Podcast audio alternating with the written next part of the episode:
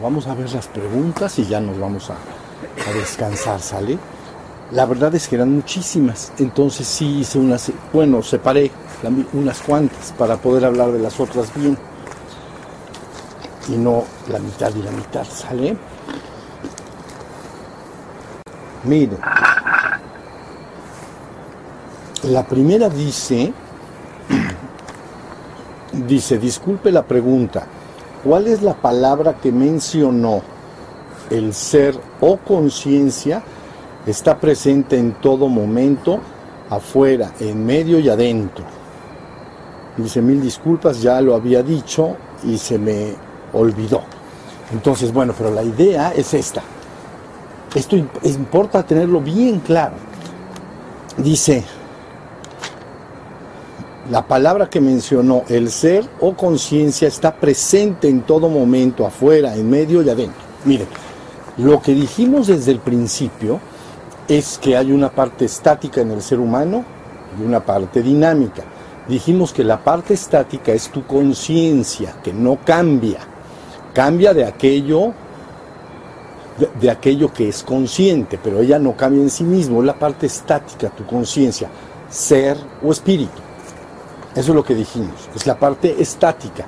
Esa parte estática, y ahorita seleccioné por eso otras preguntas que vienen al caso, esa parte estática en el ser humano, dijimos, o bueno, lo hemos ido eh, comentando, tiene sus raíces o proviene de la trascendencia. Entonces la palabra trascendencia podría ser entendido como el perfecto abstracto absoluto. ¿Ya vieron? El, perfecto abstracto absoluto o el perfecto inmutable, que nunca cambia. Lo perfecto estático, inmutable, nunca cambia. ¿Ya vieron? No está sujeto a corrupción. Aquello que está en la trascendencia nunca empezó nunca tiene alteraciones, nunca pasará, nunca sufre ni experimenta ningún cambio, está por siempre y para siempre. La vivencia de ello es asombrosa, como hay algo que siempre estuvo y cuando empezó. ¿Ya vieron? Pero bueno, volvemos, es lo eso sí en la trascendencia es lo perfecto estático. Lo estático de lo estático, porque no se mueve y no cambia, por eso le decimos el inmutable. ¿Ya vieron? Bueno, y entonces dijimos, desde ese absoluto viene a la existencia una chispa que es tu conciencia espiritual, tu conciencia divina. Esa es a la que nos estamos refiriendo como conciencia. Entonces, la idea es que cuando dijimos la conciencia, que es esa parte estática, ¿ya vieron por qué? Porque proviene del absoluto estático, del inmutable. Bueno, pues esa, una chispa de ahí viene y entonces es tu, esa conciencia estática es tu verdadero ser o espíritu, porque fue soplado de la trascendencia. Hasta ahí es que esto es bien importante. Una vez que ya estoy en la existencia, que está esa conciencia en la existencia como seres humanos, por ejemplo, entonces lo que dije fue eso, que esa conciencia puede estar simultáneamente consciente, de todo lo que sucede afuera, en el cuerpo y en la mente, que es lo que está diciendo la persona. Está presente en todo momento, afuera, en medio y adentro, pero está, está presente quiere decir, se está dando cuenta de ello, está consciente, esa conciencia que es un observador inmutable, ¿no?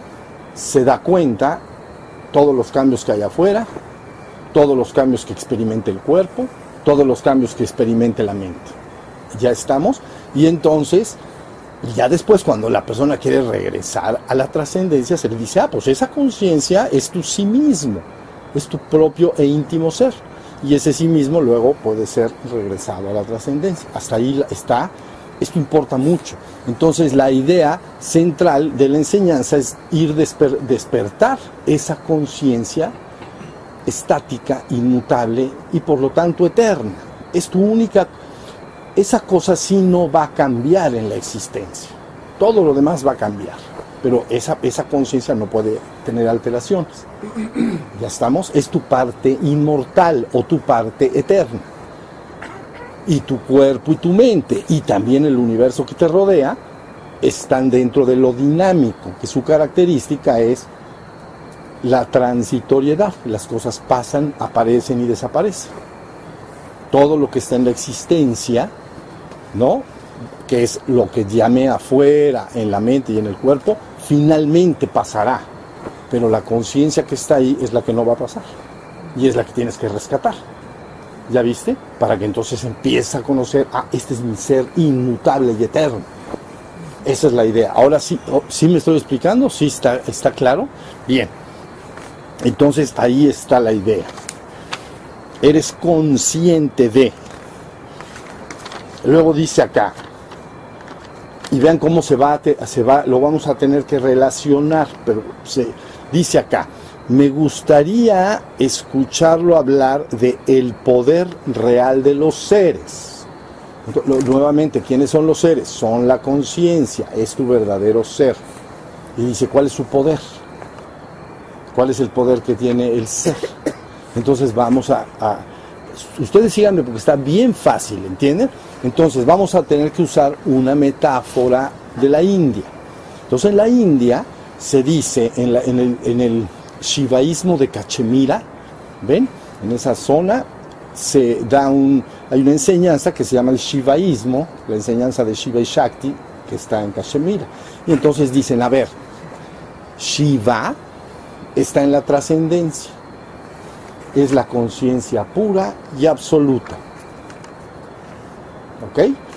Es conciencia pura y absoluta, pero tiene un poder, tiene su Shakti. Y su Shakti es su contraparte femenina, porque ahí lo hacen a base de las contrapartes femeninas. Shiva sería en este contexto masculino, ¿no? Y, tiene, y entonces tiene un poder, y su poder es su Shakti que crea toda la existencia. Y, y se dice y ese poder y esa Shakti es tan inseparable de Shiva como el calor lo es de la llama. Donde hay una llama, una vela, tiene un calor. Es inseparable. Si está la llama, está el calor. ¿Sí se entendió? Entonces en la metáfora está diciendo, esa conciencia pura que está en la trascendencia que le llamarían Shiva, tiene una contraparte femenina que es su Shakti, que es su consorte esposa. Y entonces ahora dice, ¿y qué poder tiene la Shakti? Porque es lo que está diciendo la persona. ¿Cuál es el poder de los seres? Entonces, del ser absoluto o de los seres como chispas. ¿Cuál es su poder? Ah, es que la Shakti es creadora de realidades. La Shakti es la que crea el universo manifiesto. ¿Ya vieron? Ahí está todo. Y entonces, por ejemplo, hay un escrito que es muy famoso egipcio que se llama Las siete leyes o principios de Hermes Trismegisto. Mucha gente los conoce, son muy famosos. Y entonces, siete leyes o principios. Y voy a decir uno, que es el primero de todos. Y el primero de todos dice, todo es mente, el universo es mental. No está diciendo de la trascendencia, está diciendo el universo. Todo es mente, el universo es mental. Ahora sí ya está la idea. Entonces, quiere decir que toda la existencia es un acto creativo de la Shakti. Ahora, ¿cómo se va creando todo eso? No vamos a entrar en tanta complicación, pero podríamos decir que cada chispa es un el otro es lo cósmico, como si fuera un Shiva personal y tuviera su Shakti personal. Entonces, cada chispa genera y aprende a usar su Shakti y crear realidades. ¿Me estoy explicando? Aprende a crear realidades. Entonces, está ese Shiva, en cada uno de los que está aquí sentados, está aprendiendo cómo usar su poder cada una de las conciencias que llamamos conciencia testigo, etcétera, cada eh, chispa divina, está aprendiendo cómo crear realidades. Entonces actualmente el ser humano, en el caso del ser humano, está aprendiendo a crear realidades humanas. ¿Cómo lo usa? Con sus actos, cuando piensa, imagina, cuando habla, cuando actúa, está generando y usando esa Shakti para moldear y construir las cosas. Porque imaginen entonces la Shakti como si fuera una energía, algo parecido como la plastilina en las manos de un niño. Entonces, la plastilina es como la energía de toda la Shakti, ¿no? Y entonces la plastilina se la das al niño y entonces le dices, oye, a ver, trata de hacer un perrito o trata de hacer un niño y entonces agarra la plastilina y ¿qué hace? Usa su poder. El niño tiene a fuerza que empezar a usar su imaginación o ver otro libro y ver a un perrito y que le pone la cola y, entonces está, está usando la plastilina para usar crear un perrito. Ahora sí ya se entendió, pero es plastilina. Lógico, esa plastilina se lo das a un, vamos a decir, a un escultor súper, eh, digamos, que, es buenísimo, y le das la misma Shakti. Digo, le das la misma plastilina, perdón, le das la misma plastilina. Y le dices a su perrito, hace una cosa extraordinaria. Y el niño hizo un un perrito. Un perrito más sencillo, pues. Y el otro pues, es un escultor, que hace una cosa divina. ¿Por qué? Pues porque el escultor tiene más experiencia. Es un, es, un ser humano pues, que ha crecido más y ha hecho muchos perritos. Y empezó haciendo un perrito inicial. Y luego fue avanzando y aprendió más y aprendió más, siempre usando la plastilina. Y luego más y más y más hasta que al final le dices, toma 20 kilos de plastilina, haz un perro al tamaño natural y te hace un perro divino. Entonces, es, ¿ya vieron? Aprendió a usar la Shakti, aprendió a usar la plastilina. Ahora sí ya más o menos está la idea. Entonces, los seres humanos es muy, no, aunque yo he insistido que la persona tiene que despertar, parecería que estaría diciendo toda la parte creativa y tu mente que crea realidades no importa ni sirve para nada.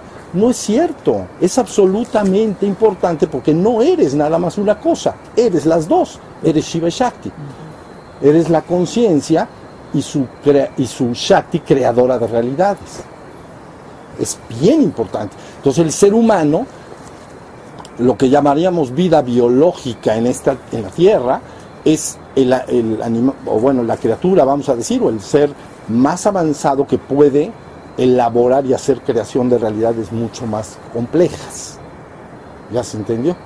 Una morada, una, una guarida para un animal, pues es rascar y hacer un agujero, y es, eso es lo que se le ocurre o lo que puede entender, pero eso es su creación de realidades. Pero el ser humano puede hacer un edificio de 100 pisos, es extraordinario. ¿Saben la cantidad de inteligencia aplicada para hacer eso? Es extraordinario. Pero bueno, eres un creador humano, estás aprendiendo. O sea que lo que llamamos ser humano es exactamente el nivel escolar para aprender a crear realidades. Los reinos anteriores no crean realidades, son más bien como un proceso creativo muy cósmico. Pero el ser humano sí, lo hace de manera individual. ¿Ya? Ahora, ¿qué pasa si, te si el ser humano se desarrolla más? Ah, bueno, pues como se despierta más y desarrolla más su creatividad, pues asciende a niveles espirituales y se puede convertir en un creador espiritual, en realidades espirituales. Hay que crear a fuerza, entonces, en la Shakti. Entonces, aquí creas cosas físicas, densas, ya se fijaron, pero allá se crearían creaciones mentales, energéticas de otro tipo. Entonces ya pasaste de de ser un creador humano a un creador eh, este, espiritual. ¿Y qué pasa si avanzas más? Vas a avanzar fuerza. Entonces hay otro, otro calificativo, ¿no? Son creadores más bien de tipo divino, que usted se les conoce actualmente como logos. ¿No? Logos es palabra, la palabra que crea. Logos se llama, y hay niveles logos planetarios, logos solares, logos galácticos, digo, eh, sí, galácticos y cósmicos.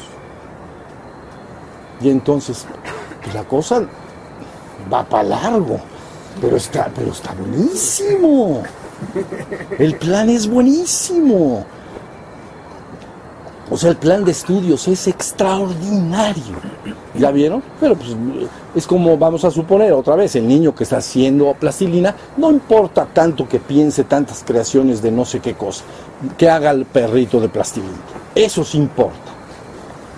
Ya después que si va a ser el, el edificio de 100 pisos, bueno, pues eso ya después, cuando sea ingeniero y cuando, ¿no? Resistencias y cosas que va a estudiar. Pero ahorita, ¿para qué? Mejor perrito.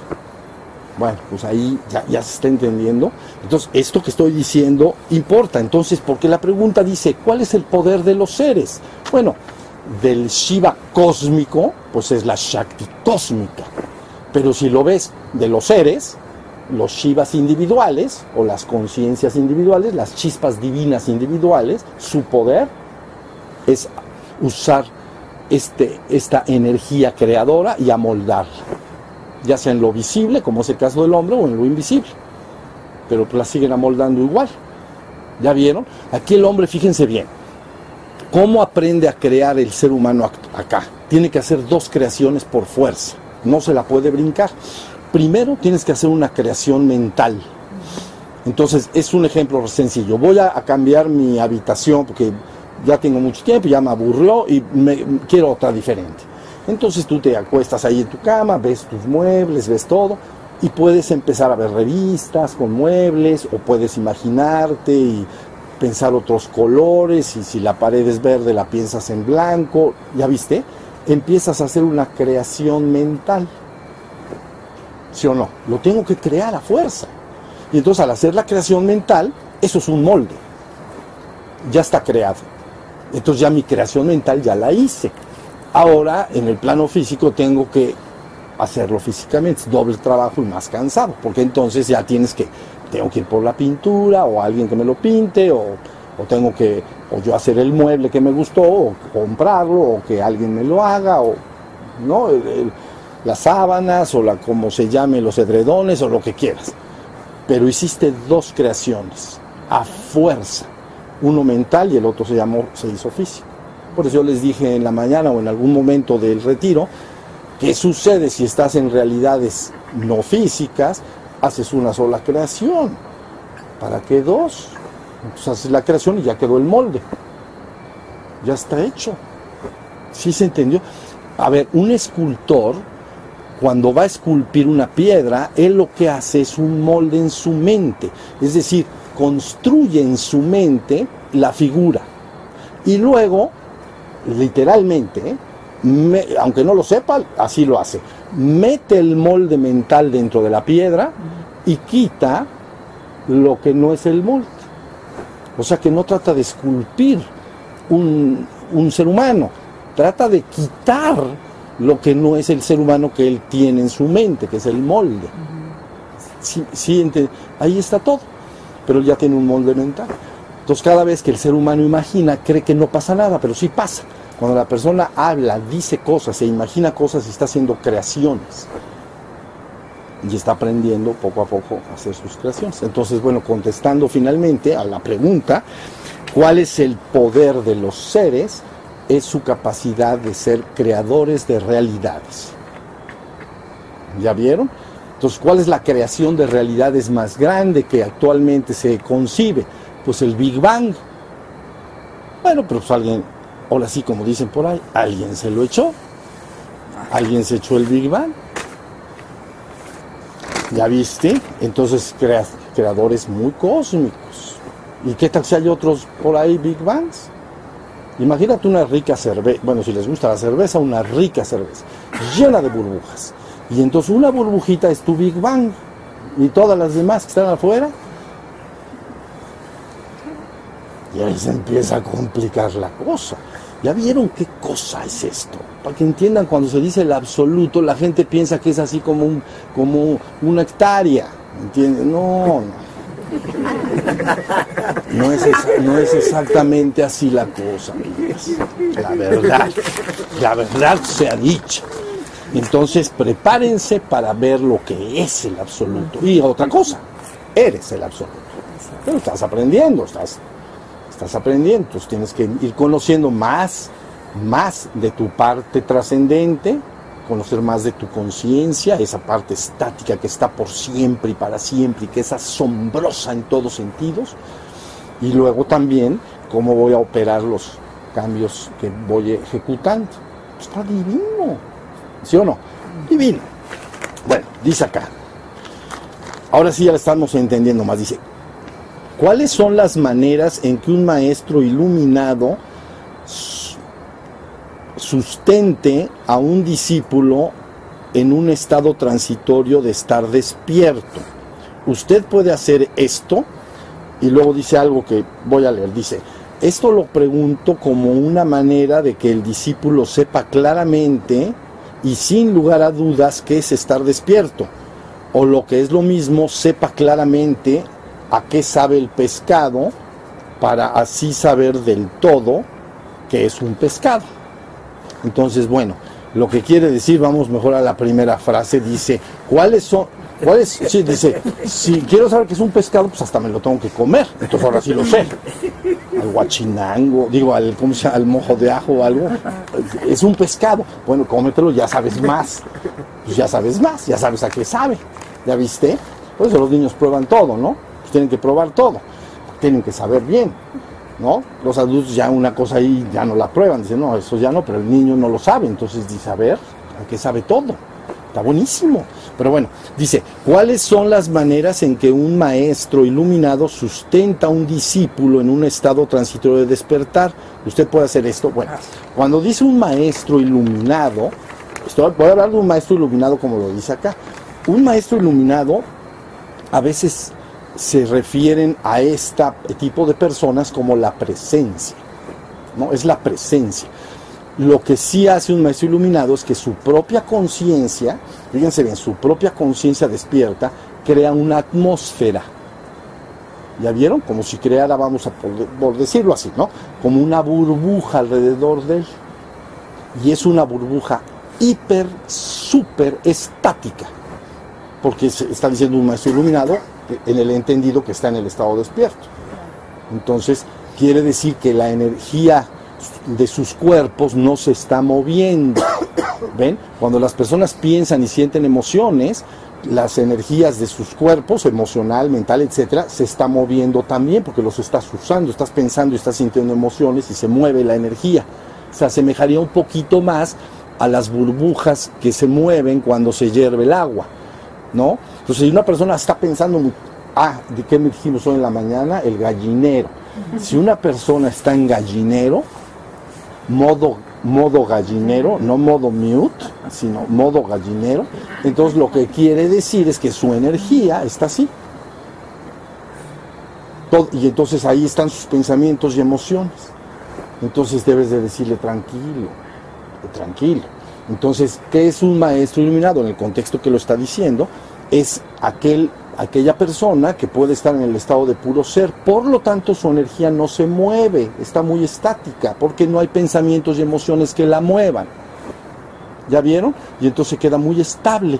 Entonces el discípulo puede entrar en esa atmósfera cerca de la presencia y le es altamente benéfico estar cerca de la presencia porque la presencia le ayuda a estabilizar su propia energía. ¿Ya viste? Si la persona se queda cerca de la presencia, con el correr del tiempo se va mimetizando con esa energía superestable. Entonces dice, ¿puedes hacer esto? Sí, por supuesto que sí, porque es natural. es natural. En una forma mucho, muy reducida, es como una persona que está en paz y siempre está tranquila y que así vive, ¿no? Es una persona que está muy, siempre está en paz y tranquila si estás nervioso y algo, te acercas a ella y platicas un rato y tú también te pones tranquilo. ¿Ya viste? Y entonces, ¿por qué? Porque se mimetiza. Tú a lo mejor estabas preocupado, pero la persona está muy tranquila. Vamos a suponer que es tu, abuela o tu, o tu madre o quien sea tu padre o quien sea, una persona más grande que siempre está tranquila. Tú llegas preocupado, lo que sea. Y entonces, con el correr del tiempo, tiende. No se debe de obligar, ¿entienden? Lo que se, se facilita el, el- digamos, el, el- el ambiente propicio. Y entonces, y eso, y eso a la gente le llama la presencia. Es la presencia. Y es la presencia de la conciencia. Y de la conciencia estable. ¿Ya vieron?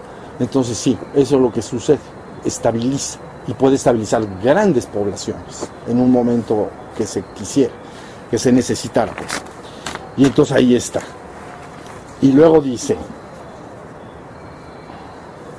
bueno, esta es una pregunta que no logro entender muy bien, pero voy a tratar de, hacer algún comentario, porque no la entendí muy bien, porque dice, ¿tendría más fuerza cuando dos personas están en el acto sexual unidas, es decir, que están en el acto sexual tántrico, digamos, y piden, dis- y piden desintegrar un ego? Entonces ahí yo no entiendo muy bien porque no sé si esté refiriendo desintegrar el ego de un tercero o el propio ego o algo así. ¿Ya vieron? No entiendo muy bien. Lo que sí puedo decir es que nadie puede hacer dos cosas de manera completamente eficiente. Entonces lo que conviene es que si la persona está haciendo su trabajo tántrico, entonces lo disfrute al máximo y luego ya se sientan y si ese, es que no entiendo la pregunta, pero si ya, oye, es que me gustaría mandar energía, no sé, a, un tercero, un hermano que está muy preocupado, no sé, ah, bueno, pues ya nos sentamos y entonces haces el paso dos, porque se imaginan al mismo tiempo cómo se pone un poco complicado. ¿Qué hacemos? ¿Mandamos energía o...? ay? Está ya buenísimo.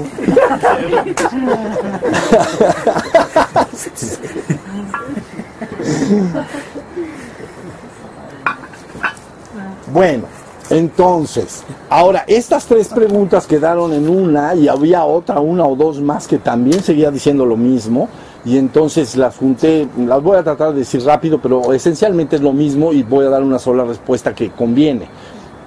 Porque dice, por ejemplo, en esta pregunta dice, ¿qué papel tienen los ángeles y los de y los demás seres que nos han contado las religiones? O sea, ¿qué papel tienen? Otra persona entonces dice, por acá, maestro, gracias por responder.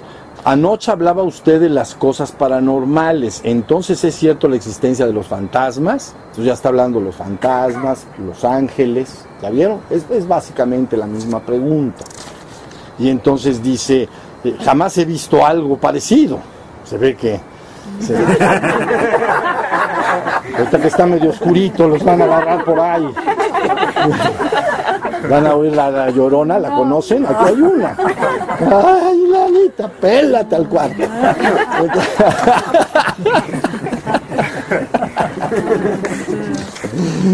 Bueno, ahí están los fantasmas. Y entonces luego dice acá, existen otros seres inteligentes como los humanos viviendo entre nosotros y por qué no los podemos ni siquiera ver. Dice, van a ver uno al rato que vayan para allá. Entonces, entonces van a ver que sí se ve. Y otro, otro papel por ahí hablaba de los seres de luz, la, la gran hermandad blanca, etcétera, etcétera, ¿no? Pero es básicamente el mismo tema.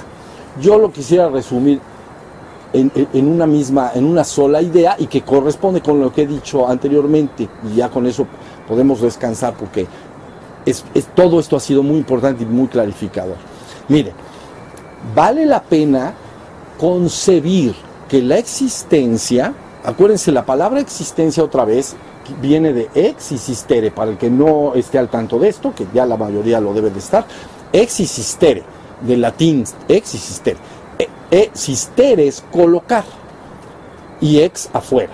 Entonces todo lo que está colocado afuera y que yo pueda percibir por algún medio está en la existencia. Como este vaso, este cuerpo, este cuerpo, él que está ahí, ¿no? Estas ramas que están, las lámparas, la luz, los grillos, todo está en la existencia porque yo lo puedo percibir por algún medio. Pero se llama existencia, colocado afuera y capaz de yo percibirlo. ¿Quién lo percibe? Pues la conciencia de lo que hemos estado hablando. La conciencia es la que percibe el objeto percibido. Entonces la existencia es todo aquello que está en el reino de percepción. ¿Ya vieron? Y entonces la trascendencia no, la trascendencia es de puro ser. Ahí no hay percepción, porque si hay percepción hay dualidad. Yo y el objeto percibido. Entonces en la trascendencia no hay más que el uno y único, desprovisto de toda dualidad. Solo es conciencia absoluta de ser. No hay percepción. Si hubiera percepción, hay dualidad. ¿Sí me estoy explicando en esto? Por eso en la trascendencia no hay percepción y por lo tanto no hay universo manifiesto. Lo que hay es pura conciencia. Y entonces en la existencia surge la percepción, porque es como si se partieran las cosas y entonces se perciben unas a otras. Y entonces ya hay un reino de percepción. Entonces la existencia, compréndanla como el reino de la percepción y la trascendencia, el reino de la conciencia pura. ¿Ya vieron? Y entonces conviene comprender que desde la trascendencia, cuando se hace, se lleva a cabo un ejercicio creativo, ¿no? que sería como inflar un globo, como un Big Bang, pues, se hace un ejercicio creativo, entonces salen, es, esa conciencia única se parte en miriadas, y, y es a las que llamamos chispas. Allá no hay miriadas, hay uno y único desprovisto de toda dualidad. No hay dos, hay uno. Pero en la existencia entonces es, ese ser uno y único se partiría en miriadas. Miriadas son miles de miles de millones de millones. Y esas chispas divinas entran a la actividad de la existencia, hacia el poder de la Shakti, hacia el lugar de la Shakti. Hasta ahí estamos. Y entonces todo estas chispas al entrar en actividad dentro de la Shakti, en el ejercicio creativo, lo van a entender ustedes como una escuela de aprendizaje de las chispas para aprender a realidad, aprender a crear realidades. Y entonces es como un gran la, la Shakti sería como un gran colegio desde kinder hasta doctorado, no se me ocurre algo más atrás y más adelante, pero de kinder, ¿cómo se llama el más chiquito? Maternal.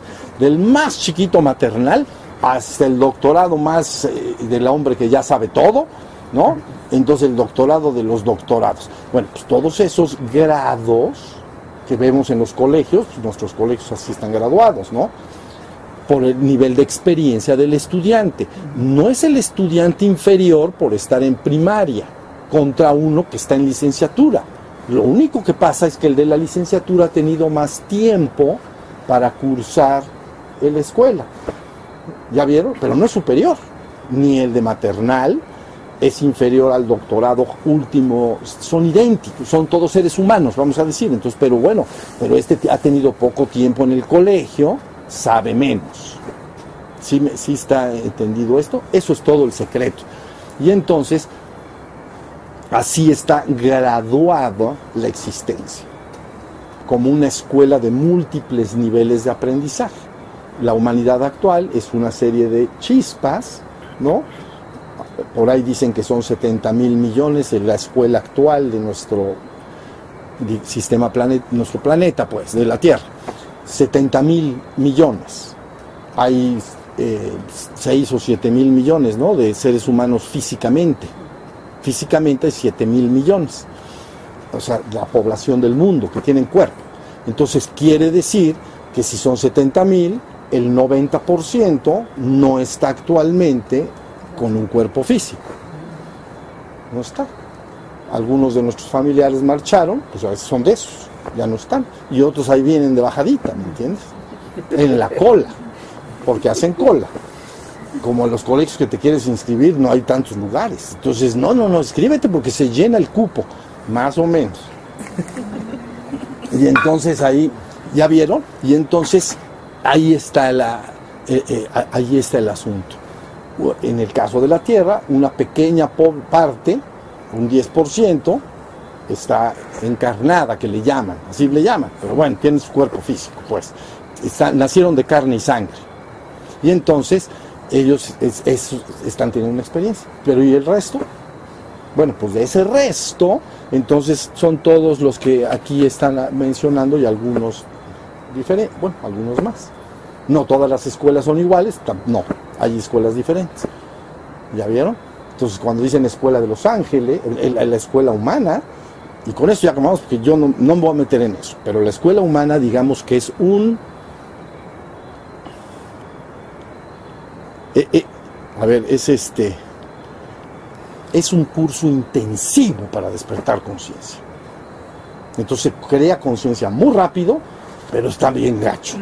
¿Ya me entendiste? Es un curso muy intensivo. Se, despierta conciencia, por ejemplo, es que así se despierta conciencia, por ejemplo, con el placer, pero también con el dolor. Y aquí cuando duele algo que se, se siente, ¿verdad? Pero, ah, pues querías despertar la conciencia, pues vete ahí, ahí hay muelas y hay dolores de estómago y cuando vas a ver que cuando lo sientas tu conciencia luego luego la vamos a empezar a despertar.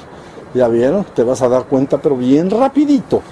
Entonces, digamos que la humanidad sería, y no, no voy a avanzar más que esto, pero sería una escuela intensiva para despertar conciencia. Cuando se habla de la cadena de los ángeles, se habla mucho más cómodo, porque no bajan al plano físico denso. Entonces, pero, pero se dice que el curso para cobrar conciencia se debe multiplicar aproximadamente por 7. O sea, lo que tú cursaste en, en, en un año, el, otro lo curso en siete. Bueno, no le importa. Ay, se la pasan divino. Es como universidad de esas light. light. Y los otros, ay, aprende que te van a reprobar. Los otros, no temas, no te preocupes de nada. Yo desde aquí te aviento bendiciones. El otro, Señor, mándame esos que me bendigan pero están light, están light, están así como, ¿me entienden? Como una universidad bonita, así con lago y todo, y entonces ahí están platicando, ya ven pasar uno de estos, mira, no, este pobre, no, pues es de los que downstairs, pero bueno, pero no, no vamos a avanzar más que esto. Nada más lo importante es que se entienda que esto está extraordinario. No tengan miedo ni a nada, no tengan miedo a la muerte. La muerte no es una realidad para nadie ni lo será jamás. Tú dices, sí, pero todos vamos a morir, sí, pero es que no te mueres. Tu ser y tu conciencia y tu chispa divina no se puede morir. No puede, hazle como quieras. Pero esa, esa parte no la puedes matar, el cuerpo lo puedes matar. Pero el espíritu del cuerpo no puede ser muerto. ¿No? Esto está bien, eh, digo, está explicado por siempre, pero Krishna dice algo al respecto, ¿no? El cuerpo puede morir, pero el espíritu que habita el cuerpo no puede morir es impermeable, es irrompible, es impenetrable. Dice, no puede morir, es una conciencia que permanecerá por siempre. Lo que pasa es que, actualmente el ser humano está identificado con su cuerpo y su mente. Y debes entender tu cuerpo y tu mente como un vehículo. Entonces, tú imagina que llegas y si tienes un coche, por ejemplo, imagínate que te subes al coche pero de repente estás tanto tiempo en el coche que empiezas a creer que tú eres el coche. ¿Ya viste? Y entonces imaginemos que la parte mecánica del coche es tu cuerpo físico y la parte electrónica del coche, la radio y todos los botoncitos y eso, sería tu, tu parte mental. ¿Ya vieron? Entonces, ahí tiene, ese es un murciélago, pero tampoco hacen nada, pero ya hay más. En el camino salen, salen más. cuando empiezan a sentir el murciélago, mientras no pase de dos metros, entonces ya no, ya no es el murciélago de este, pero es un murciélaguito que ahí vive. Pero bueno, ya se entendió, ¿qué estamos diciendo? Ya se entendió qué estábamos diciendo. El coche. ¿Eh? El coche. Ah, el coche, el coche. Entonces el ser humano, imagínate que tan pronto nace, pues entra, como un niño, vamos a decir, que naciera y lo meten en un coche. Y, ya, y toda su vida es en el coche, toda su vida. Entonces, está tan acostumbrado a lo que le pasa al coche, cómo se mueve el coche y también la parte me, prende el radio y todo, que terminaría identificándose con el coche y creo ser mi coche. Lógicamente te debe de dar pánico que se descomponga el coche. Porque si se descompone el coche, ¿qué voy a hacer? Ya ves, me muero. Y otro que sabe dice, no te va a pasar nada, pues pues ya se paró el coche porque ya está medio viejito, ¿me entiendes? Modo, te sales, azotas la puerta y le dices chao. ¿Qué tal si luego te compras un modelito nuevo? Y entonces, pero hay que hacer la cola. Ay, hay, que hacer, hay que hacer la cola. Ya no. Por eso no les gusta tanto, porque luego, primero es fácil, haz de cuenta, cuando tú estás en, un estado en el que no has experimentado algo extremo, sí, yo voy y no, pasa nada, lo hacemos todo.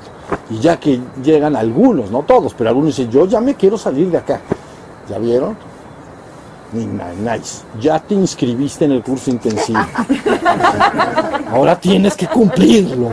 No, pero no hay miedo, no pasa nada, no te mueres, no se mueren tus seres queridos, no les pasa nada a nadie. No, jamás nunca te va a pasar nada. Eh, no se preocupen de eso. Ocúpense de despertar, de crear su cuerpo de luz y aprendan a, digo, aprender a crear realidades. El hombre lo hace bien, o sea, lleva mucho tiempo experimentándolo. Entonces lo hace, lo, lo ha aprendido a hacerlo bien, a, a una, a un tamaño, a una medida. Pero ahí va la cosa. ¿Ya vieron? Pero es como un año escolar también. Hay una oportunidad para estudiar y hay una oportunidad para recoger, o sea, llegan los, por decir, entran los niños a, a un colegio, ¿no? Pasa el año escolar y entonces, ¿qué hay? Pues exámenes. A, ver, tienes que aprender esto y esto y esto. ¿Ya aprendiste? Sí, siguiente año. No, hay que volver a probar el año anterior. Reprobar. Tengo que probar el anterior, porque así no sería así. ¿Por qué? Porque ese estudiante, si lo pasa el siguiente año, ni puede y nada más va a estropear el- a- al curso de los demás. O sea, bueno, cosa, entienden, va a perjudicar al, al- al- Entonces siempre son pues, así, poco a poquito. ¿Ya me entendieron? Pero entonces uno va, uno va probando todo y, y felizmente al ratito rebasas el reino humano, que es el, el- el extremo, y nos vamos con los light. ¿Ya vieron? Y entonces ahí sí ya, pero ya, ya, ya creaste una conciencia. Pero bueno, de eso ya no vamos a hablar. A mí la idea es qué es el universo manifiesto. Es un salón de clases donde las chispas divinas aprenden a usar, a usar el poder divino, que es crear realidades. Y hay de todos los niveles. ¿Sale? Entonces, con eso debemos terminar y ya nos vamos a descansar. ¿Sale? Entonces, bueno, muy bien, vamos a levantar nuestras manos.